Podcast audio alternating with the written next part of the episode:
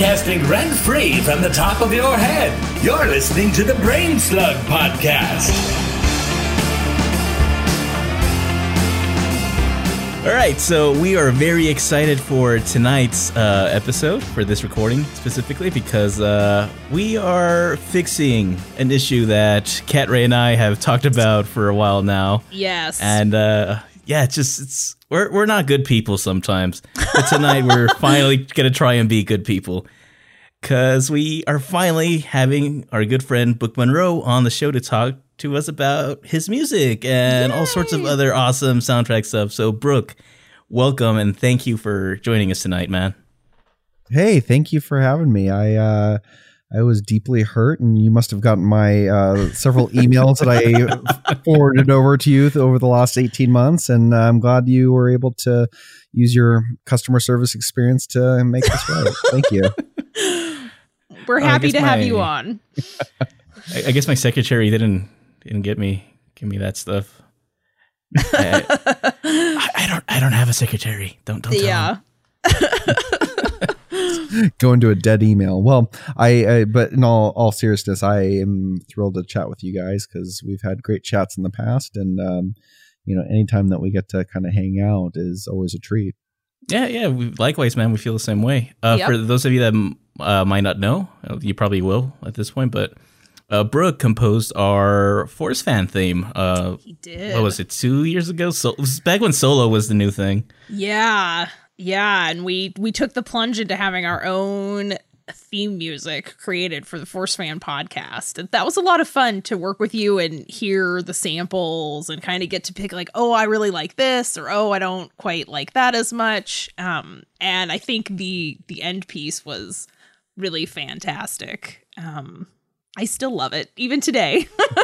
You know, I, I, I listened to that uh, maybe about two weeks ago, and thought, God, what a lot of fun that was! It, yeah, you know the you know, and that was the I think that was the prompt. It was it was you know, let's make this just kind of fun and adventurous, and you mm-hmm. know, something that that really sparked. Um, you know, the the joyous aspect of Star Wars, and especially at a time where. I mean, we were coming right out of uh, The Last Jedi, which was, you know, a really divisive time. Um, and I think this was just kind of like one of those like, oh, we're not going there. You know, we're we're, we're staying positive here. So uh, I think yeah, yeah, music, yeah. music was a good representation of that. No, for sure. It was, it was a fantastic piece of music. It still is. And we, we are eternally uh, grateful for your contribution that, to us that way, man. Yes. Very, very cool stuff. So, uh, Brooke here is, uh, as you've probably gathered by now, a uh, master music composer. So, uh, Brooke, can you maybe just introduce yourself a bit for to us and tell us how you got into music and scoring in the first place? Yeah. Um, so, I am a um, uh, composer of uh, essentially music for uh, short films, uh, feature film. Podcasts, um, you know, there there's a, a whole stretch of mediums that I've been able to explore, uh, video game trailers, things like that. And, um, you know, I've been I've been writing music for these um, mediums for the past, let's say, four years. Uh, prior to that, I played in, in bands um, for... You know, since I was about fourteen years old, so that I'm looking at uh, twenty years ago, played guitar, sang, um, played in multiple bands, whether it was uh, rock and roll, indie, punk rock, hardcore, uh, a lot of really loud guitars, things like that. And then, um, you know, when when the, the time was kind of came where I decided, uh, you know, I didn't really want to do the band thing anymore. I took some time off of music and really fell in love with uh, watching films and studying films. I mean, growing up, that's all I did. But um, I, I actually had finally had some time to really dive deep into the production of how films are made and everything that went along with that. And I just thought, gosh, you know, this is an incredible thing to do.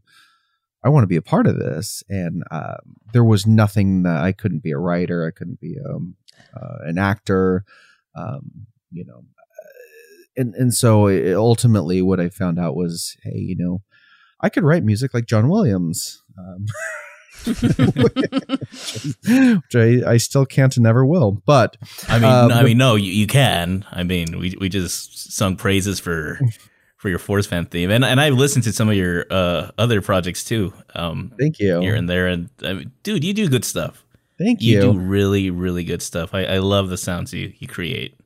Thank you. And, and, and that's what it was. It was kind of like untapping a whole new world of storytelling. And I think that's ultimately what we are as composers are. We are storytellers. We are, um, you know, part of the storytelling team when you are, especially with uh, narratives or as well as documentaries, where you are providing something that can lean into the emotions of the, the film or, you know, juxtapose them. Um, mm-hmm. You know, try and sometimes you need to be at the forefront. Sometimes you need to be existent, but not existent at the same time. That's oftentimes the hardest music to write, is to say, hey, you know, like you need to have this sound and this emotion, but the audience can't hear it. Like, you know, it needs to be audible, but they can't notice it. And, and mm-hmm. you know, so you're, you're tasked with all of these things. And, and I just thought it was so, um, so interesting and so new to me, and I had no idea that this was something that people really did. I mean, I knew John Williams and Hans Zimmer and Danny Elfman did it, but mm-hmm. I didn't realize that I could do it. And I just decided, may as well, let's let's see what I can do, and it just kind of unfolded from there. Cool. Were you, did you go to school to study music composition, or did you teach yourself? I am, I would say, ninety-eight percent self-taught.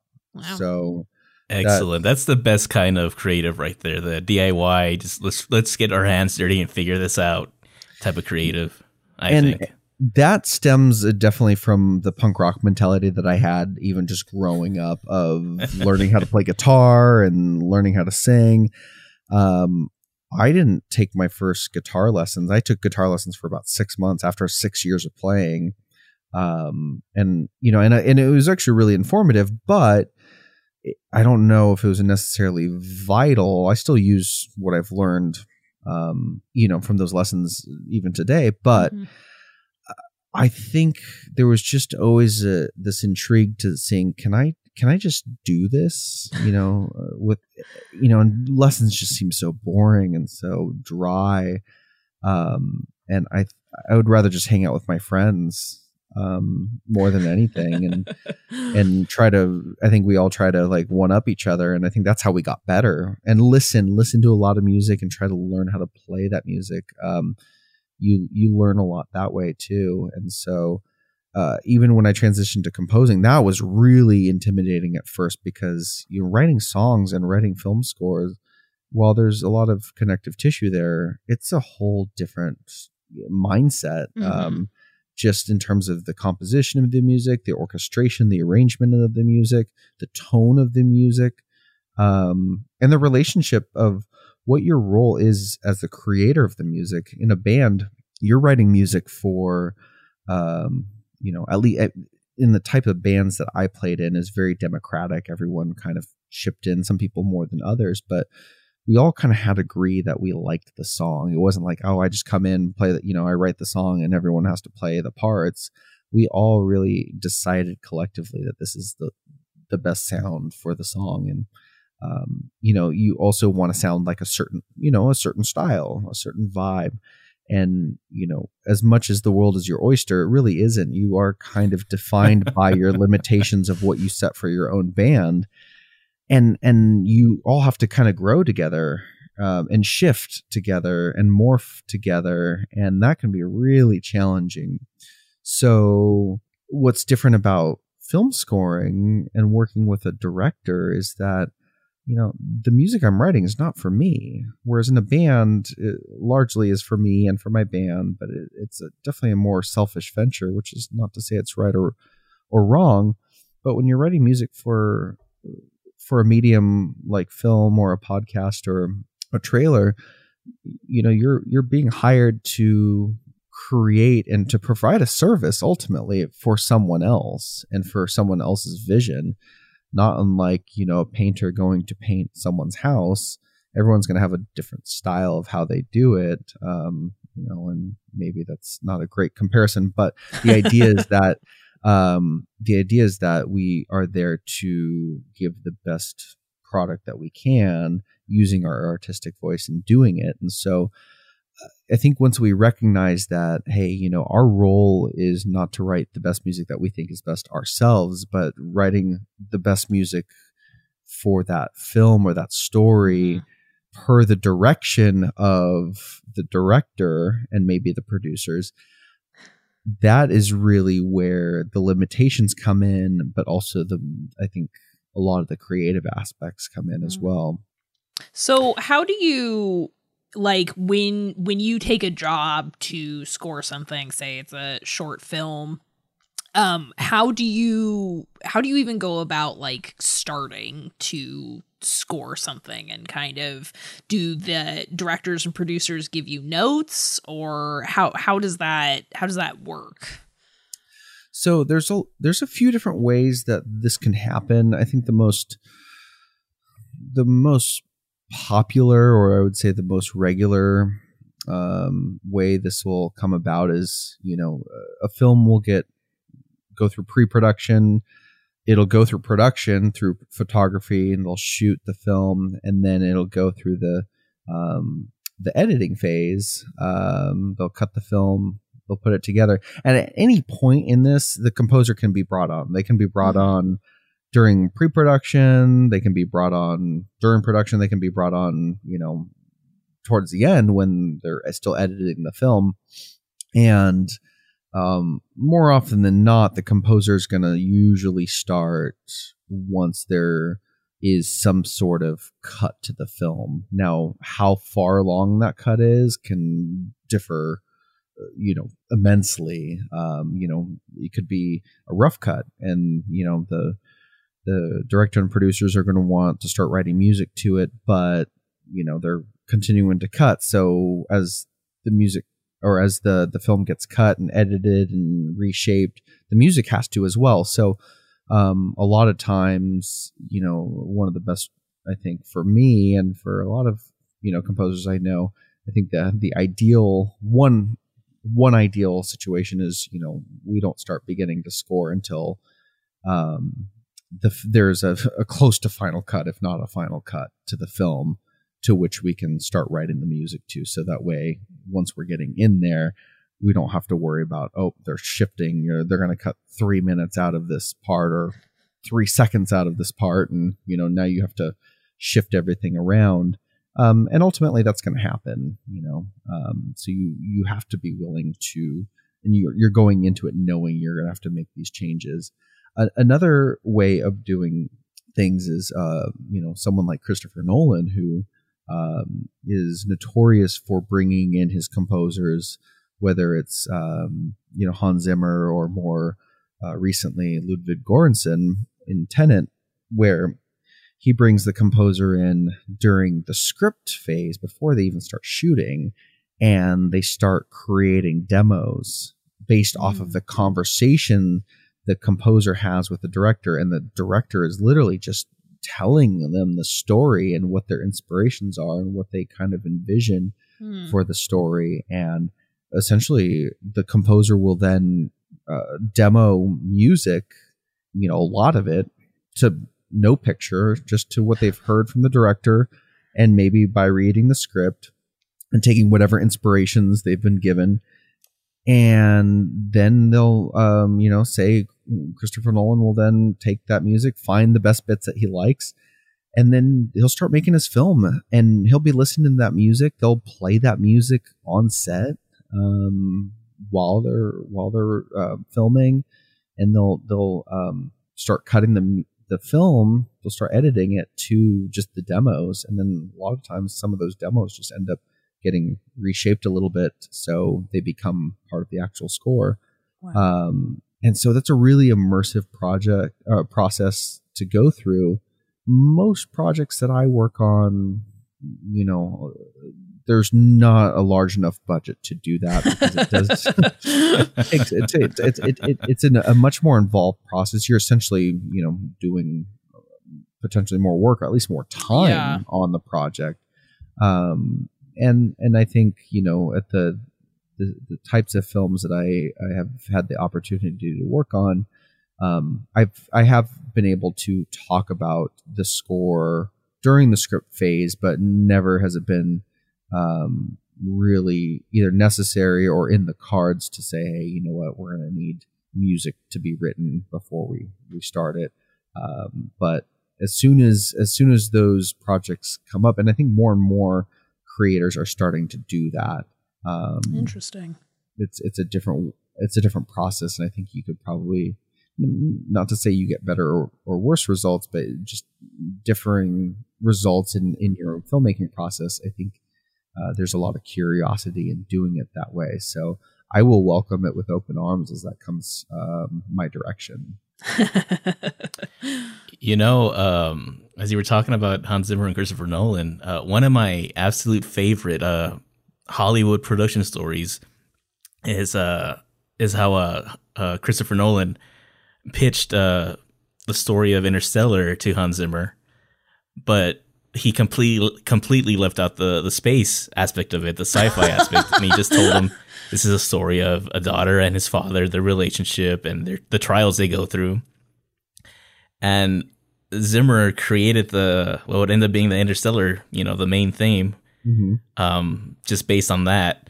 Then after the fact, oh yeah, so this is going to be in space too.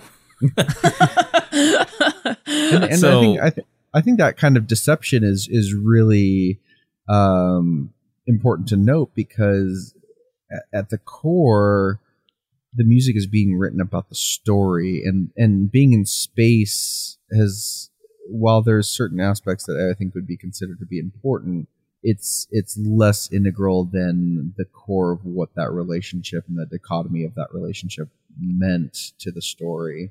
Mm-hmm. And I'm sure that was a large part of why he kept that out mm. for Zimmer to,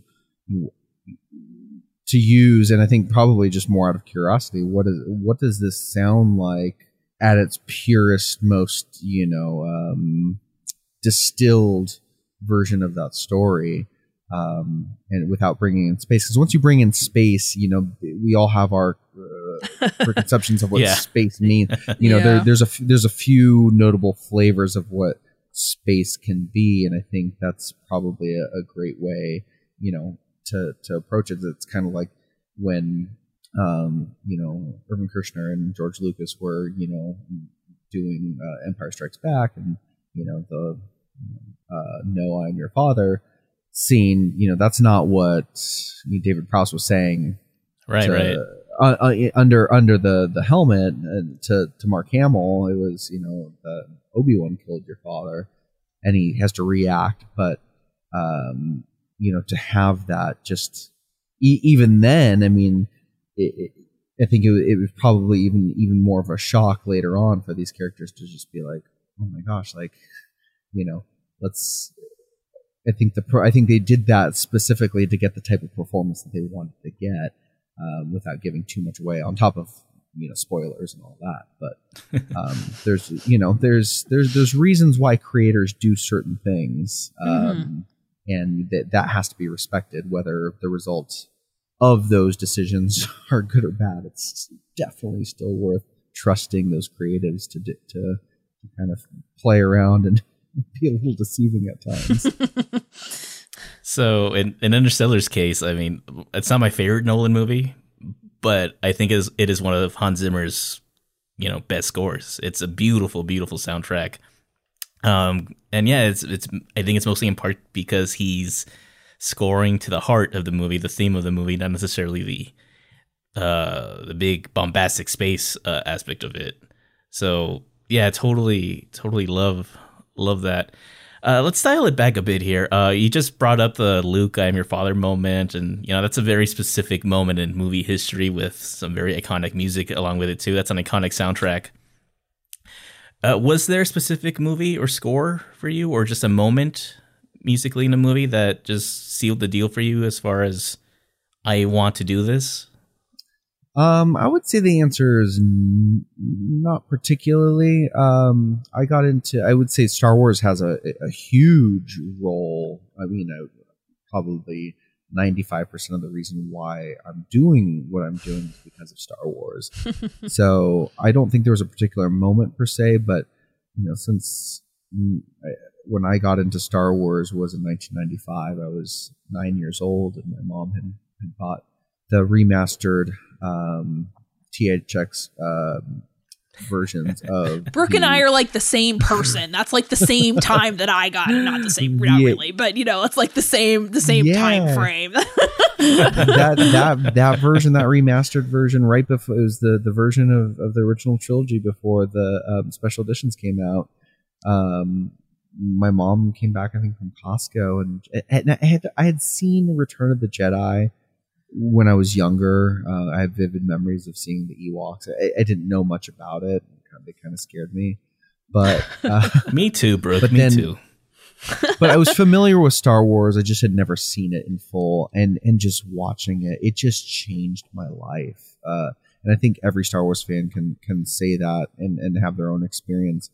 And and you know, that music lived with me. And even and I think I don't. I don't think I realized how much I loved the music until the prequels came out, um, because there were so many new themes while still uh, existing themes kind of all intertwined. And at the time, I, I mean, I'm I'm a huge prequel admirer. I uh, I really respect them. I had I had many years of, of loathing them and, and being one of many who, you know, gave them gave George Lucas a bunch of crap, but.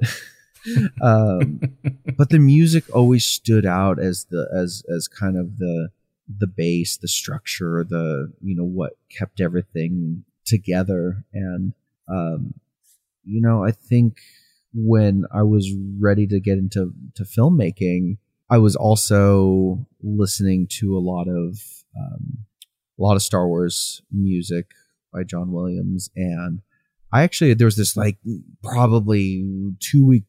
time period between before b- between the time where I finished being in a band and started film scoring, where I decided I wanted to learn how how uh learn all the parts of like Star Wars themes, you know, whether it was Yoda's theme or uh, um, or uh, you know, the Force theme, and and learn how to play them on guitar. And I thought, gosh, you know, it'd be cool to get all my other Star Wars nerdy friends who play instruments, and we'll start a band and we cover songs and just playing all the orchestrations, but but on but on guitar and bass and drums and keyboard and stuff like this.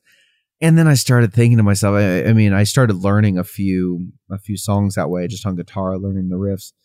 Oh my gosh, I'm gonna have to start another band. And um, you know, I, I think I was at a time where, you know, being in a band wasn't really in the cards for me. And so it's like, well, why am I going to be trying to start another band when I don't feel like uh, I'm in a good place to be in a band?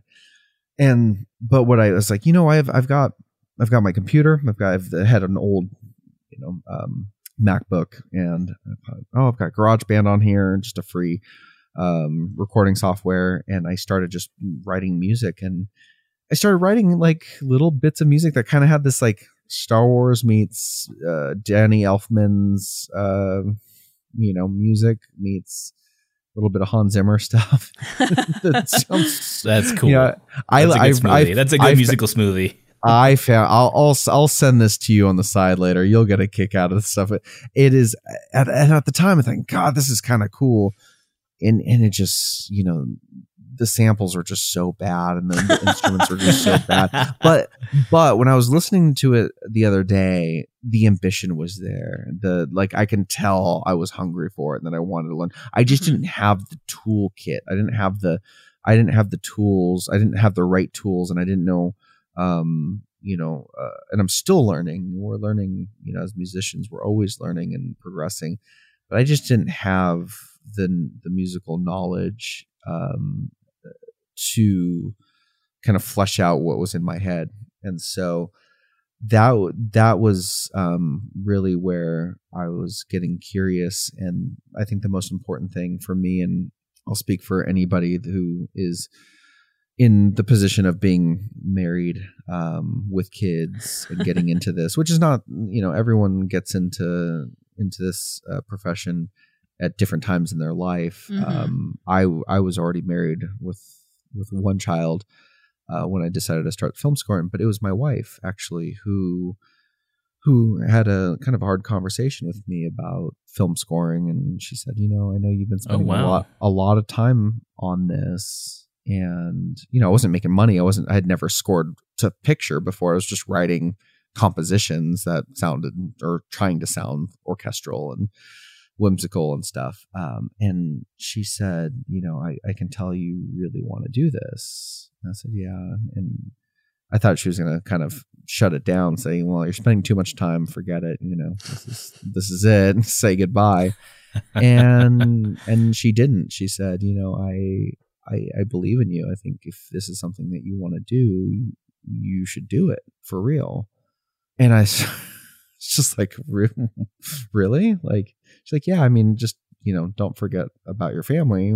But, you know, I think if you're serious about it, do what you need to do to make it happen and still have a, a nice balance of work and, and family life. And that's that, that was the moment. That was the moment that I decided to become a, a film composer. And I think that's the awesome. moment where I said, okay, this is, this is real. I can, I, I don't have to worry about, about, you know, how this affects my family. Um, or if they support me, they support me. I just have to hold up my end of the bargain and, you know, support them. Dude, I got to tell you, what that's a great. wonderful, wonderful story. It's not a specific movie or soundtrack. No, it's your relationship with your family and your, and your wife that did it. That is so cool.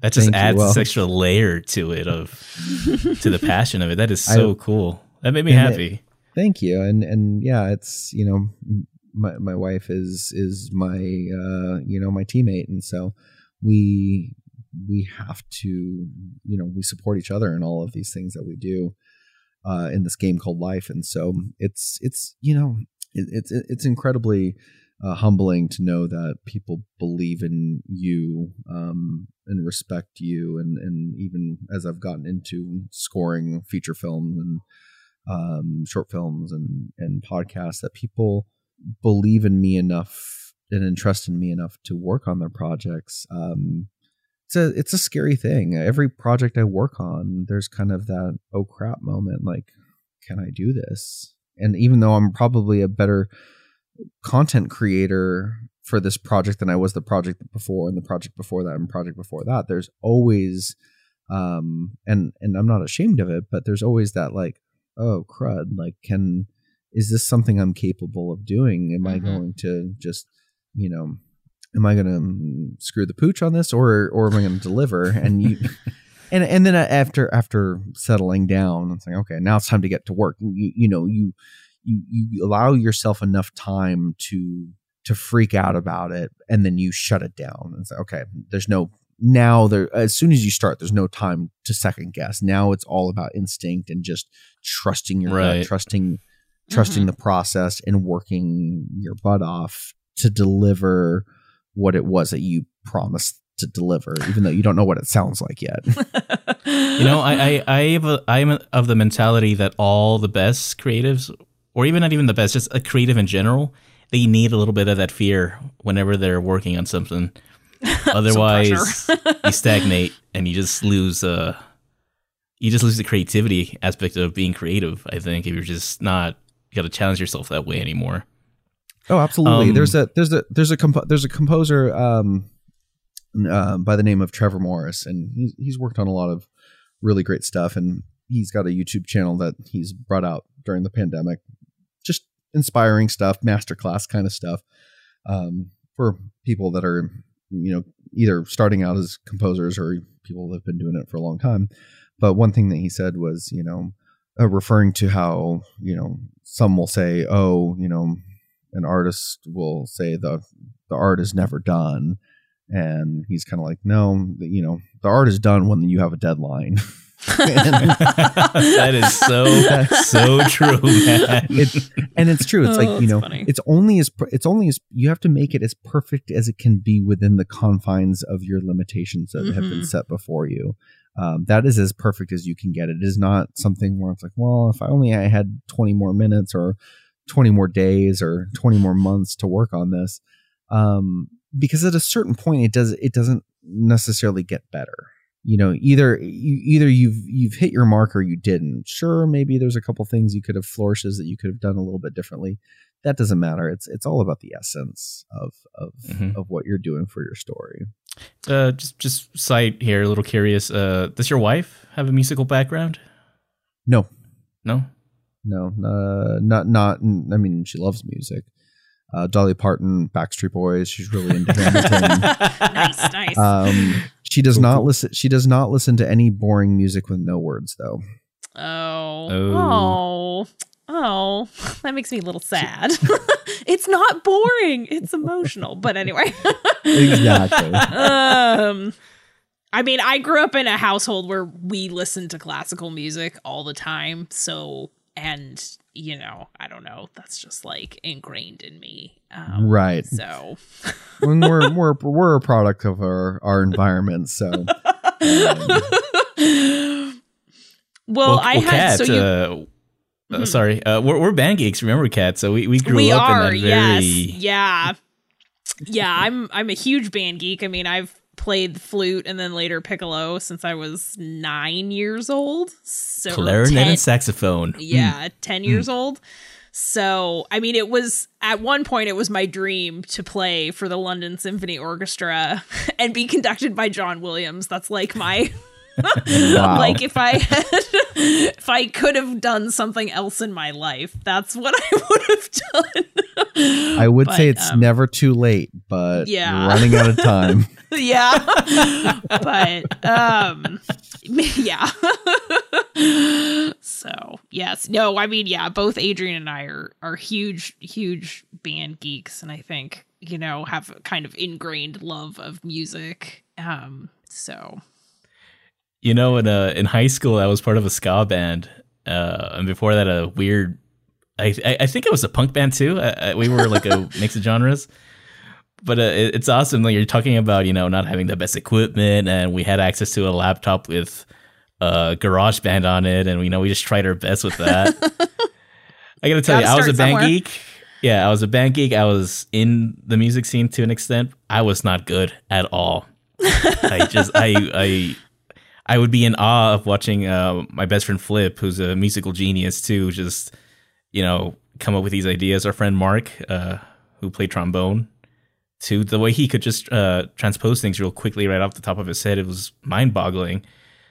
And it's humbling, just to an extent, just watching these people just do their thing, knowing oh. that it's coming from a place of creativity, passion, and just, you know, general smarts. Like, you are smart people. Yeah, so, so is... some some pick it up really easily, and they retain it, and others... You know, there's the gifted type, and there's people, uh, you know, I would say I'm not, not saying what the end result of my music is, but just what's ingrained in me, I would say I am not musically gifted. Um, it doesn't come naturally to me. So whatever musical gifts I have to offer were, were hard earned. Mm-hmm. Um, where I, and, and I think, you know, at a certain point, everyone has to work hard to do it, but I think yeah. some people, things come more naturally, um, you know, uh, and so, you know, it's just a matter of, of, you know, how, how badly do you want it? And, you know, f- um, you know, and, and I, I work really hard at listening to stuff so I can figure parts out and try to transpose. Uh, that's honestly one of the best ways to learn, is not to, you know, sure, we're learning how to read music or read tablatures for guitar. Um, you know, those can be really insightful, but one, the, the most powerful and insightful way of learning how music is written is just by hearing a note and being able to transcribe that onto the instrument that you're you're practicing on. It's, it's, you know, unparalleled. So you mentioned John Williams, Hans Zimmer, and uh, Danny Elfman earlier. Do you have any composers that, um, I mean, and maybe those are the composers, you know, that's kind of, you know, who you modeled, but that that are inspirations? Has that changed as you've gone throughout, as you've moved through your composing career? Yeah, so yes and no. I would say at its core, you know, th- this is a very cliche answer, and I'm not ashamed um, to have this answer, but, um, you know, John Williams really was the catalyst. He was the one that made me say, hey, I want to tell a story. You know, he told a story through his music in in so many of my favorite films growing mm-hmm. up.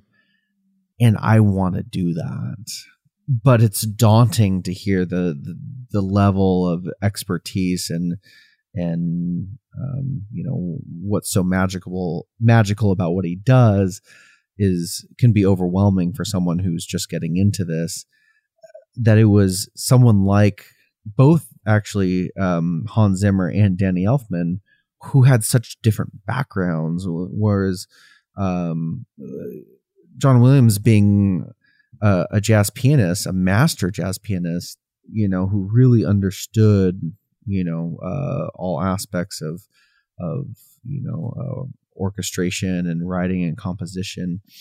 To to then look at someone like Hans Zimmer, who, you know, played in new wave bands um, and loved synthesizers and Danny, loved. That's hilarious.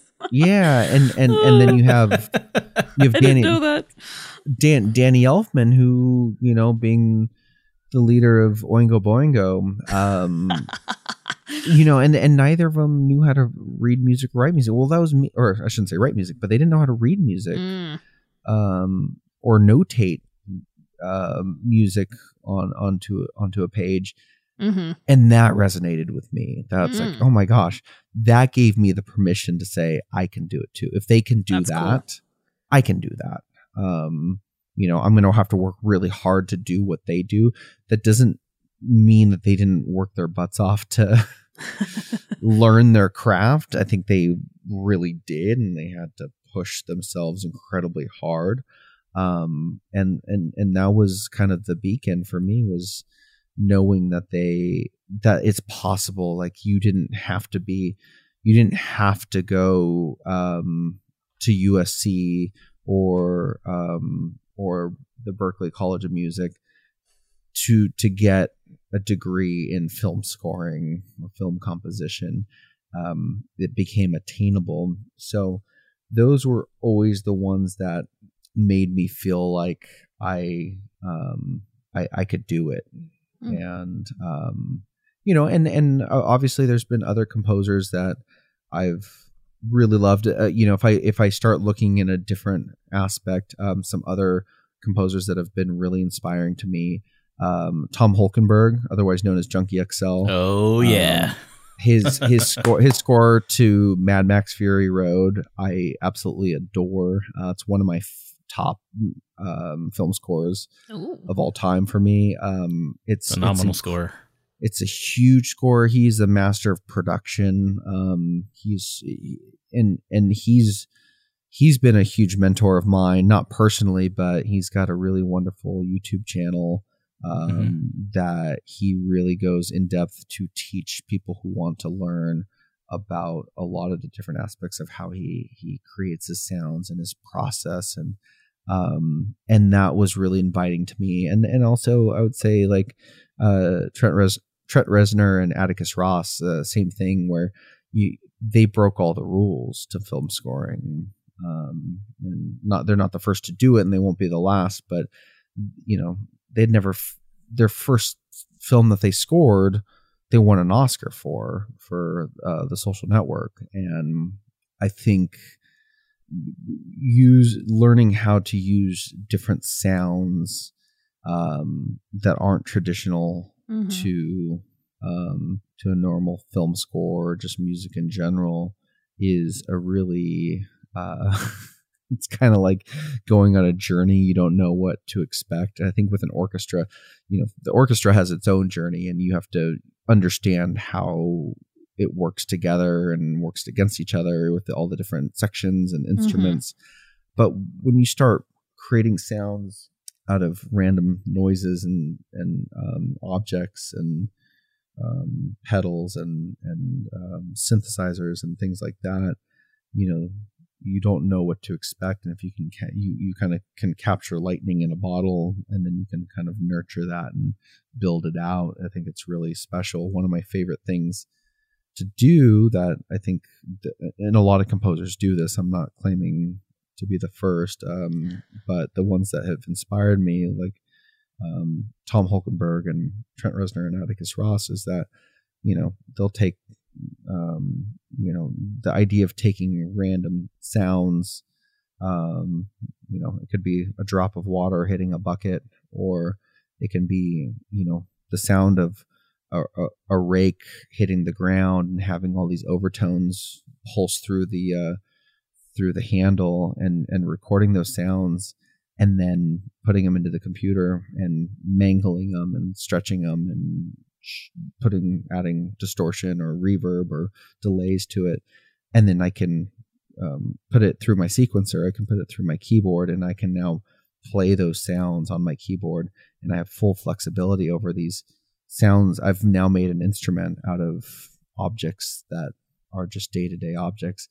Now you're you're really crafting a sound that no one else has ever made before, and that is incredibly uh, powerful for a lot of um, content creators, especially directors. Love that. It's like you can take a sound from the set, you know, someone's dialogue, or you know, someone's keychain, or their footsteps, or just some random object in, on set, and then, you know, morph it in a way that's like, hey, and this is actually took a sound from the set and put it into the score. Um, you know, that, that has value, and um, it, I love it. And that's, that, that's kind of the genesis of what I love doing, is merging those sounds with uh, the sounds of, of the orchestra to, to give you something that maybe you haven't heard before. So I know music has kind of gone through styles. That seems like what you're talking about right now. That seems like something that's kind of become more popular, like recently, um, maybe. Yeah, I think, uh, you know, there's so much content being created through streaming services. um, this, this is a good time. This is a really great time for composers. And that's probably one reason why there's so many composers out there, is mm. there's a lot of work to be had, and there's still probably not enough work for all the composers that are out there. But, but you know, you know, a lot of it does stem from what the creatives want, you know, what the directors or the showrunners or the producers are aspiring, you know, to achieve. And so, you know, they obviously, a lot of people want contemporary stuff, but then you have a lot of avant-garde filmmakers who's saying, you know, let's let's kind of flip the script on this and create something new and different and challenge. You know, it's got to lean into the story, but it's we're it's not going to be the familiar story that you're used to, and and we're going to tell the story a slightly different way. And how can we do that? And and I think that's where you can start having fun as a as a music creator, just creating sounds that you just never you've never created before. I mean, pretty much every project I work on, um, I'd say ninety percent of the project I work on, I will have, unless it's an all orchestral score, um, which I just the last project I did was all orchestral, so this didn't t- this didn't count. But almost every other score that I do will have at least one or two newly created instruments huh. out of out of whatever that, wow. that was not intended to be an instrument. Sometimes it'll be, you know, two percent of the score. Sometimes it'll be eighty percent of the score. Wow. Um, you know, I can I'll take my violin bow and bow my Gibson Les Paul, and that's going through a reverb pedal, a few distortion pedals, um, and then I'll also do additional processing on my computer, and then I'll sample that. And then I've basically created some really interesting synthesizer, synthesized sounds on the keyboard that stem from me playing my guitar with the violin bow through guitar pedals. Um, and and the results are, um, they can be, you know, um, unexpected, and they can be exciting and adventurous and thrilling and haunting and whatever adjectives you want to throw out there, depending on what it is we're trying to achieve. Cool. So, okay. So we've been to nineteen ninety-five with the Costco Star Wars Remastered V H S's. We've been to high school with the, with the bands. Um, what's what's what's coming up next for you, man? Are you working on, are you working on anything right now, or is there some is, is there some uh, dream project you'd like to tackle later on? Like what's uh, so I'm actually prepping right now. I'm getting everything um, set for a, a horror film. uh, that, Adrian just died. Uh, yeah, I, I, died. I, I I can't talk too much about it quite yet. The the film just uh, wrapped shooting this weekend. Uh, it's going to be a, a, a short film um, that I've um, been a part of. Um, you know, got brought on a little bit ago. So while I've not officially started scoring it yet, I've actually done a little bit of my own pre-production where, you know, talking about a lot of these sounds. I've been collecting sounds over the past uh, couple weeks that I'm starting to turn into instruments. So, cool. um, because I have the time to do it, when the when it's time to start scoring the film, I will I'll already have my my instrument, my my toolkit, so to speak, and I can just get going.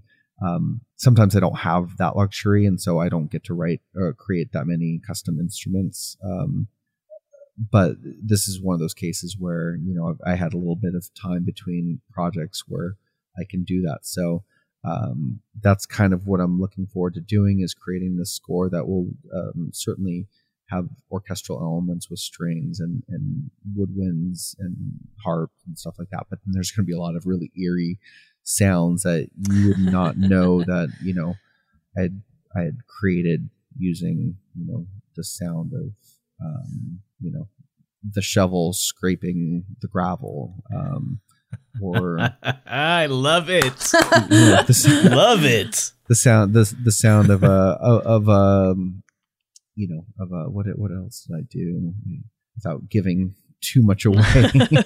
um, you know, the, I, I think I did. Uh, oh, the sound of like wooden paddles uh, that were like slapping together, mm. um, and you know, turning it into like a percussive instrument or a percussive loop. So um, you know, it really tangible sounds that mm-hmm. you won't be able to put your finger on it when you hear it, but it'll it'll hopefully be intriguing and in in a way that won't take you away, take you out of the, the film either. Um, how long far, does it? Oh, sorry. Oh, go ahead. I was going to say, how long does it typically take you to to score something like this? Oh, or how much great... time do you get? Maybe, and it may maybe it varies from that, per, from project to project. Oh my I gosh, assume that, yeah. that varies. That varies project to project. I can, um, you know, I. I think every project's different. I think every composer is different. I like to make sure I give myself enough time to um, really synthesize what the film is about, make sure we have a good sense of communication between me and the creative team. So that way I understand what it is that they're trying to say in their story, what the story is, what the motivations of the, these characters are, what the obstacles are, and what their goal with the music is in relationship to those things. And so, um, you know, sometimes, uh, sometimes there's a short turnaround. Sometimes I have a bit more time, and, um, and I'll work accordingly. So if I have a short period of time, you know, there's going to be more of just trusting my gut. Um, mm-hmm. I'm going to probably use instruments and, um, you know, synthesizers and, and things that I'm, I'm a little more familiar with. You know, play it a little bit. I wouldn't say I, I won't play the music safe, but I'll play. My approach might be a little bit safer mm-hmm. if I know I don't have time to explore. If I have more time to explore, I will try to deconstruct um, my process a little bit in an effort to um, just develop new processes. So the next time I have a, something where, oh, I only have this amount of time to do it and it's really short, I can take several, one of several approaches that I feel safe to do, mm-hmm. but it doesn't have to be the same approach as the time before. So I'm not sounding the same, not one score. My goal is that, you know, from one score to the next, um, I don't really want to have a sound. You know, I know some, some composers, you listen to them like, oh, okay, that's, that's, you know, who, um, and I'm fine with that. If, if, And I think that's also a product of they're getting hired by the same directors to work yeah. on very, right. know, I think know, there and, are and some composers that have been doing it for so long, not to name names, but, you know, like you, they have a certain, yes, you're like a certain sound, and you can kind yeah, of be like, follow, okay, this has got to be this person. And sometimes you're right and sometimes you're wrong, but yeah.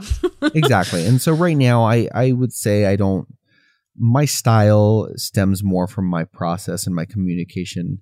I have a very specific way that I approach talking to my composer or my directors and, and um, my process of how we go about figuring out what we want the music to, to be for the story and, and those discussions. That's where my style comes into play. But the actual sonic component to that, I would say, you know, you can listen to the last five scores I've done and you would probably think they were done by five different composers. Nice.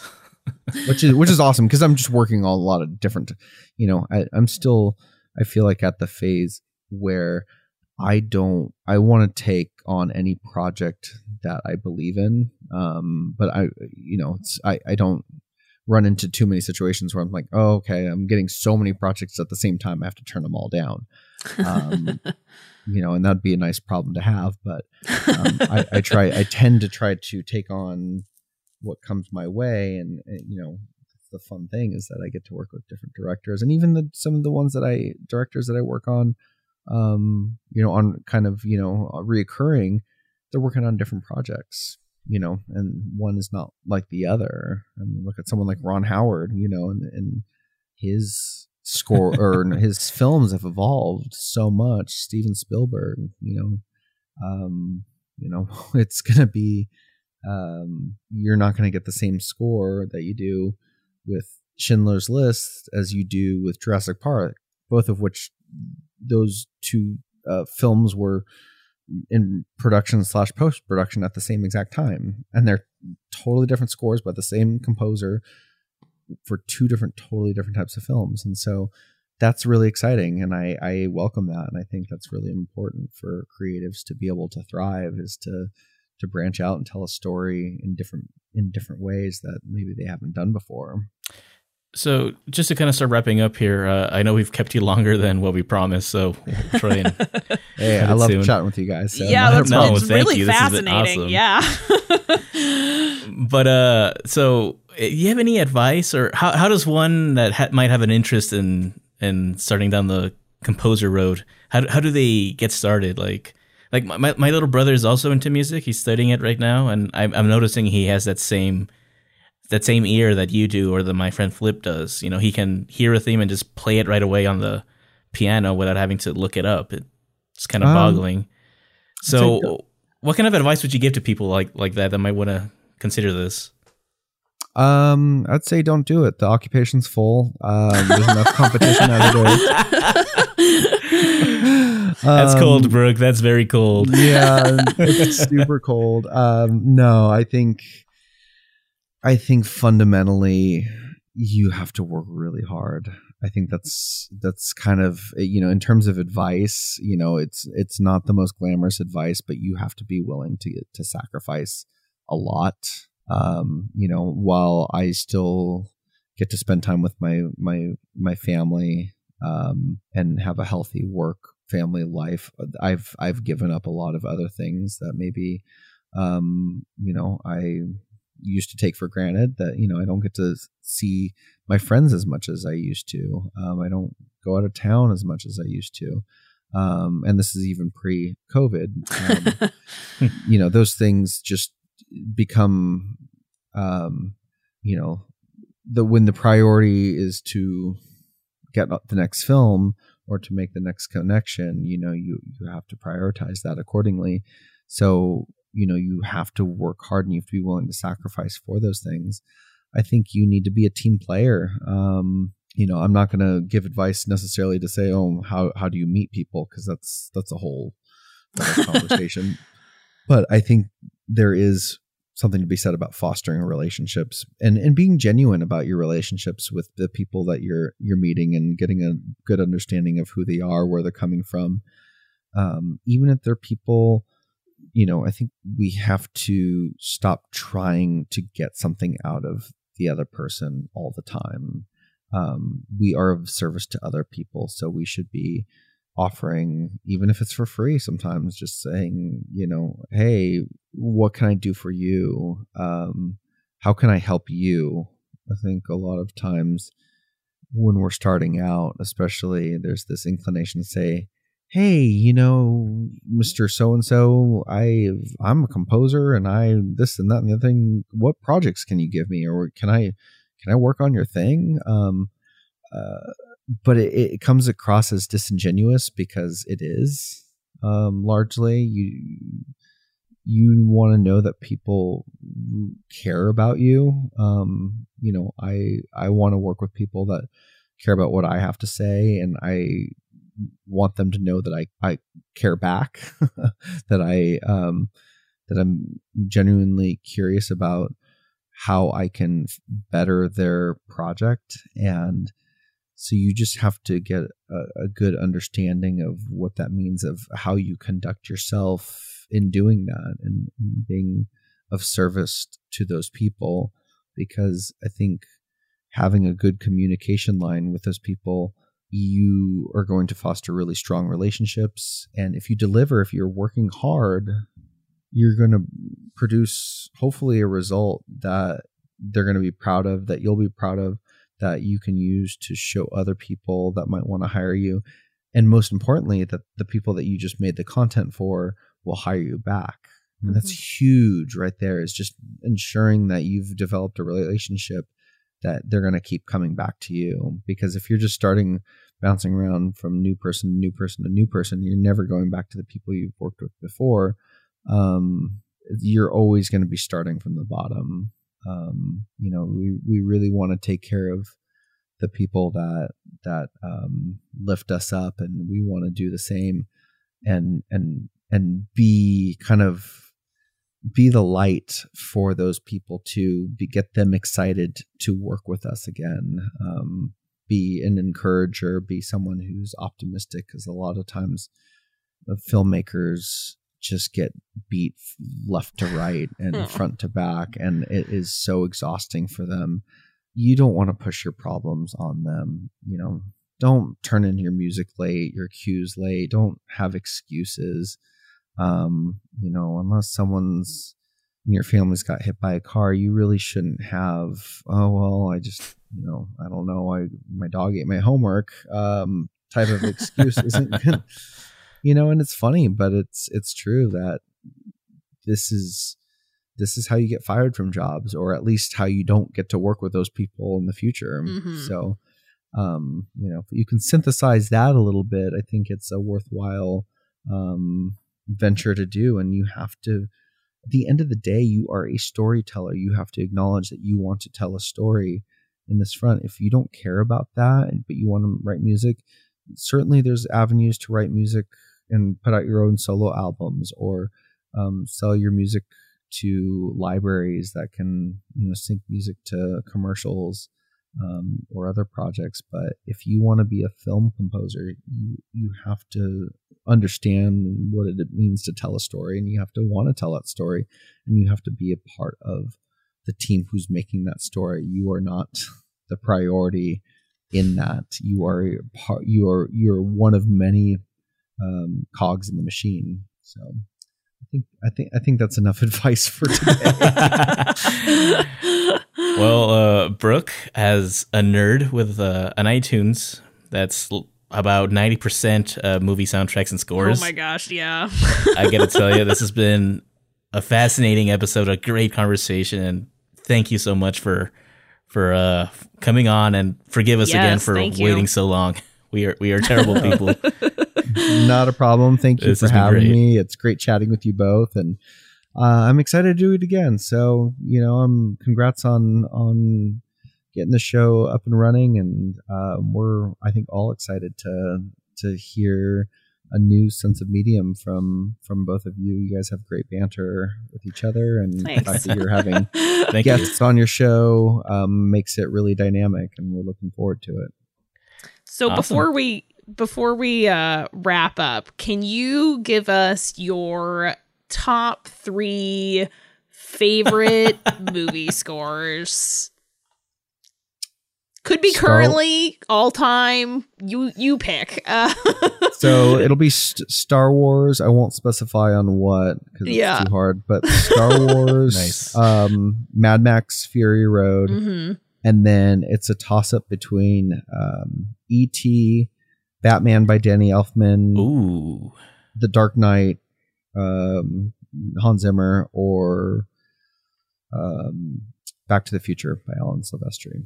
Ooh, nice. So that's my top six. Oh. We'll take well, it. Star Wars, it's more like a top eleven plus a top. Yeah, so my top, top five. Awesome. All solid picks. Um, so where can people find you online? Uh, social medias or your website in case they want to just listen to your stuff or maybe want to collab with you at some Absolutely. point. Absolutely. Um, best place to reach out to me, um, my website, brook munro dot com, B R O O K M U N R O dot com. Um, otherwise, uh, you can find me on Instagram. Um, that's going to be at Brook Munro. Um, and, you know, shoot me a message and happy to chat, collaborate, or just, you know, chat music, whatever, whatever you'd like. I, um, I love when people connect and, you know, uh, I get to learn from them and, and vice versa, hopefully. And like I said before, uh, Brooke has created some really, really good uh, content, musical content uh, before. I've listened to it. It's really great. Highly recommend you, you visit the website and check it out.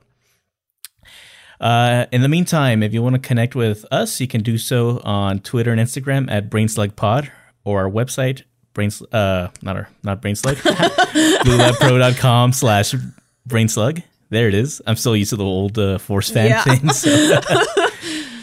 um, I'll be sure to include the links to Brooke's uh, channels and his website on our on our episode blog there. So keep an eye out for that. If you want to connect with me directly, you can do so on Instagram at BlueLabPro. You can find me on Twitter and Instagram at CatRay. And once again, Brooke, thank you so much. It, yes, thank it was great. you. Nice conversation. Loved it. So good. Thank you guys. Appreciate Loved it. Loved having you. uh, stay safe, everybody. Wear a mask. Just please be nice to each, to each other. It's getting scary out there. Scarier. Stay safe, and until next time. Talk to you later. From Blue Lab Productions, thanks for listening to the Brain Slug Podcast. Edited and produced by Adrian Mesa with original music composed by Felipe Rosales and original art by Mitsu Overstreet. Please rate and review our show on Apple Podcast, Spotify, Google Play, or wherever you listen to your podcasts. All rights reserved.